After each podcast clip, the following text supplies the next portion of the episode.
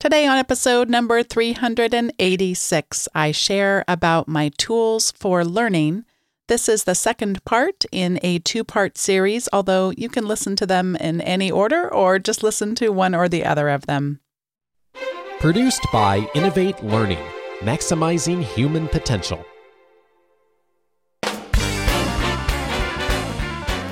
Welcome to this episode of Teaching in Higher Ed. I'm Bonni Stachowiak, and this is the space where we explore the art and science of being more effective at facilitating learning.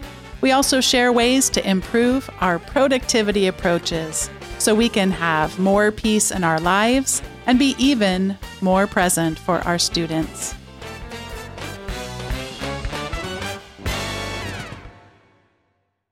Thanks for joining me for today's episode of Teaching in Higher Ed. I'm beginning the second part of a two part episode about my tools for learning.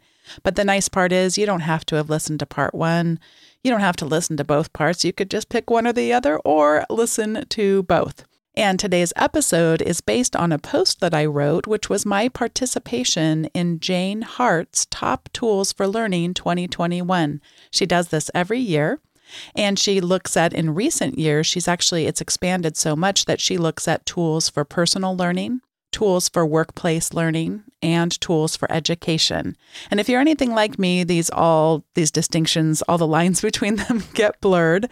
And because I just find it great to be regularly, daily, minutely engaged in uh, both teaching and learning and workplace and non workplace and all that good stuff. So I'd like to begin today by sharing about uh, a tool that I know many of us use, and that is called Zoom.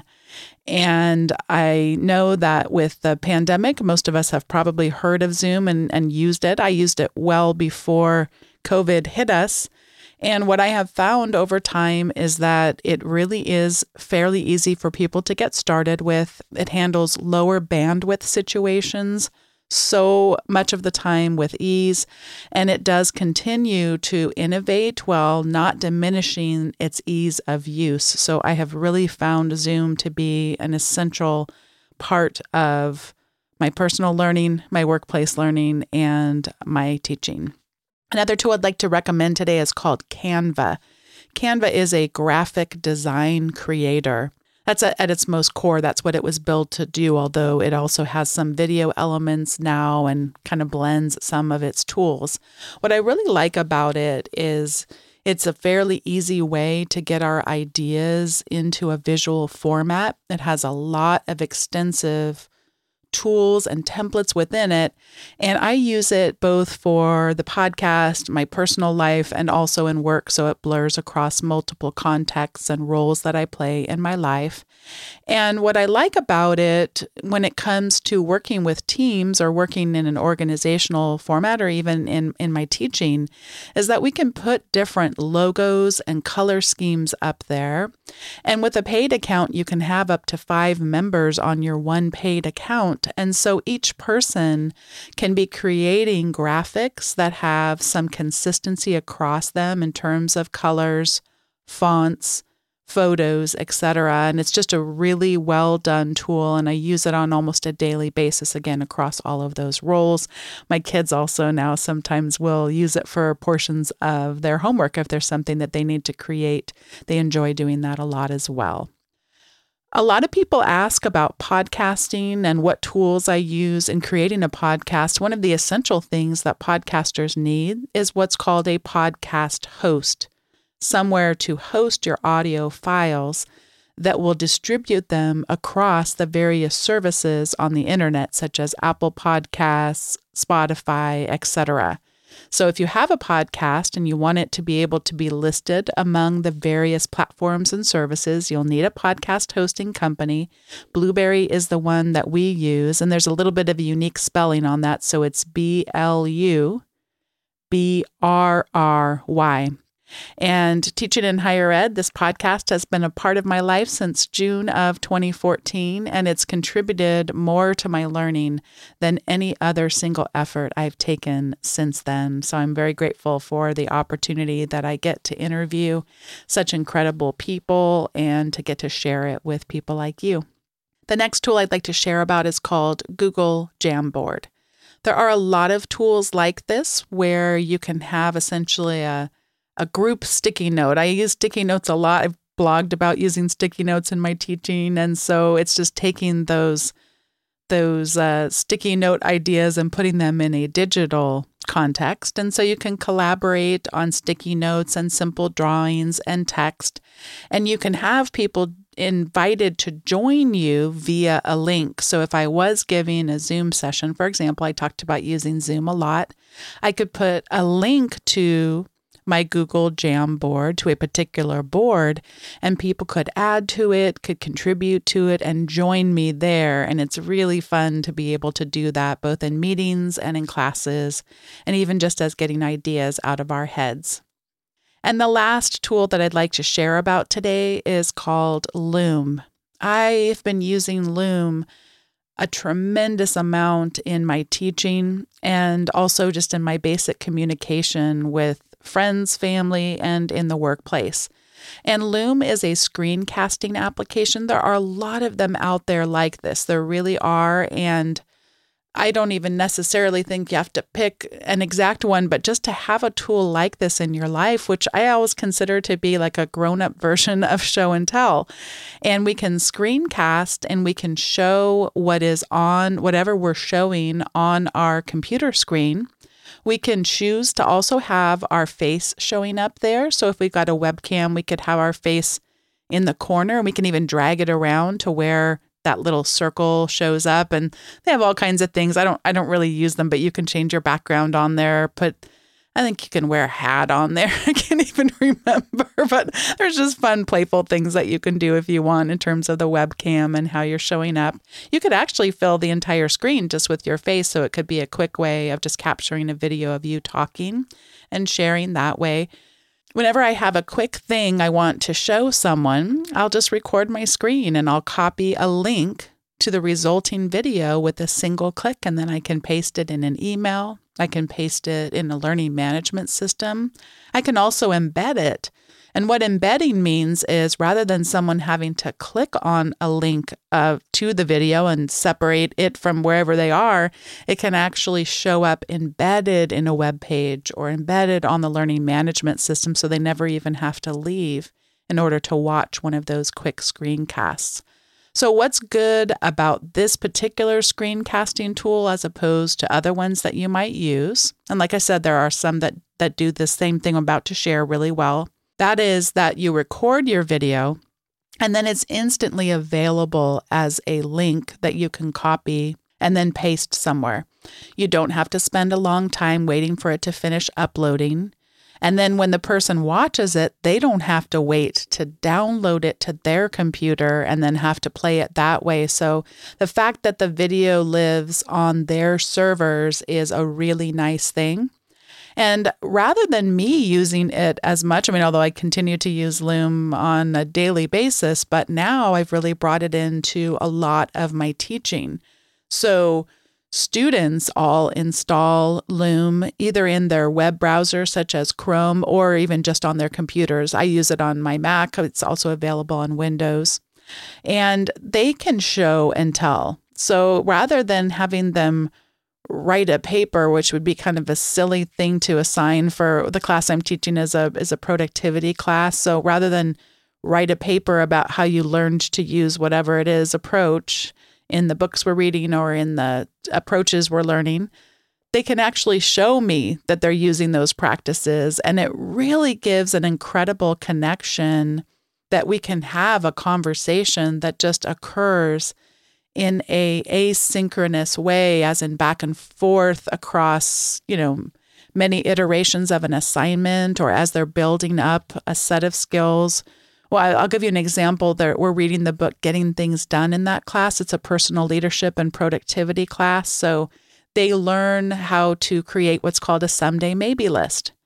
And they go and that we're having them, I'm having them use a website called Trello. Trello is like a little index card, set of index cards you can sort and list out things out. And so they've got a someday maybe list that's broken out into categories like books they want to read or movies or TV they want to watch, or places they'd someday like to visit, or ideas they're having, or technology they want to try, all that kind of good stuff. And so rather than again write a paper about the someday maybe list, just show it to me. So they pull up their screen and they I can see their faces and I can see because they also, by the way, and add their own categories that they want to track and their personalities really come out and they're able to have more authentic assessment around actually making use of something called a someday maybe list. So Loom has really been important to me. Again, because it is across multiple platforms, they have a free version of it that anybody could use, but those of us that are educators with an EDU email address or our students can have a paid version for free. So you can use Loom Education and it can, once they verify you, they'll upgrade you to one of their paid accounts, which gets you a little bit longer recording times and that sort of thing. The other thing about Loom that's nice is you can watch things like I talked about with podcasts on the first part of this series you can watch things at a faster speed. So I can, you know, view a video at double time. I can still understand everything that's being said and just be able to provide feedback a lot quicker and be able to have, again, more rich conversations. So I find that to be particularly helpful as well. Before I get to the recommendation segment for today's episode, I just wanted to take a minute to thank today's sponsor, and that is Text Expander. If you've been listening to Teaching in Higher Ed for really almost any length of time, you know that they are the longest running sponsor of Teaching in Higher Ed. I'm grateful for their support, not just in the podcast, but more so just for the support that they make on a daily, minutely basis to my life. What Text Expander does is it's a text expansion service. You type a few characters that you set up yourself very easily, and it expands into something either longer like an entire paragraph that you uh, would otherwise have to type repeatedly, or even just a single line, such as a phone number that you might not want to take the time to remember, or something like the show notes for the podcast show up. They're the same every time, except for variables such as what's the episode number, what's the date it's going to air, and things like that. So, Text Expander can actually easily prompt you to fill in customized information, but keep the kind of consistency that you would want for something like a letter of recommendation or show notes or feedback you're giving on an assignment, etc. So it's a wonderful tool. It allows us to type less and be able to say more. And this information can cascade across different devices. So it can show up on a computer, but also it can show up, by the way, on the computer anywhere you might type, but it also could show up on mobile devices as well. So it really saves a lot of time and a lot of cognitive load, such that we can free up our minds to be able to do the more important work. So, back to my example of the letter of recommendation. The important part isn't remembering what needs to go and your signatory line and all of that stuff. The important part is the kind of feedback that you're going to give. So it frees up our time to focus on the more nuanced, the more substantive portions of whatever it is we want to write and just allows us to focus the valuable time on those kinds of things. So if you head on over to textexpander.com slash podcast, you can get a 20% off of your subscription and also a free trial there. So I hope you'll consider checking out Text Expander and I want to thank them once again for their support of teaching in higher ed. This is the time in the show where I get to share a couple of recommendations. And as I wrap up this two part series, I want to recommend that you head on over and browse the top tools for learning from Jane Hart. And as I've mentioned, she's got tools in there specific to personal learning. So if that's really where you want to focus your time and attention, you can browse down just to the personal learning ones. Or if you want to look at workplace learning, you can do that, or education, or you can browse them all together. She has lots of different ways up there. We can view the information. And once you've had a chance to get familiar with the tools and maybe start to experiment with some, I'd also recommend that you consider voting the next time around she opens up voting for the top tools for learning. I find that each time I do this, and I've done it across a number of years, I find that it really helps me to take a step back and reflect on the tools that I value and that perhaps I might even be able to get more benefit from. And it's so much fun to write the post every year and then to go back and look at what I was using in the prior years and then to go look at what other people are using and which tools are emerging and which ones have really stood the test of time and continue to be very valuable to learners and to teachers. So thanks so much for listening to this episode of Teaching in Higher Ed. I hope you'll consider checking out the tools for learning or going and voting on the top tools for learning. And I hope you'll also consider subscribing to the weekly update from Teaching in Higher Ed. And what happens is you'll get the show notes from each episode, will show up in your email once a week. And you also can get other recommendations that are in addition to the ones I share on the episode and a quotable words section. And it's just a nice way to stay connected with teaching in higher ed, in addition to the podcast episodes like the one you're listening to right now. Thanks for listening, and I'll see you next time.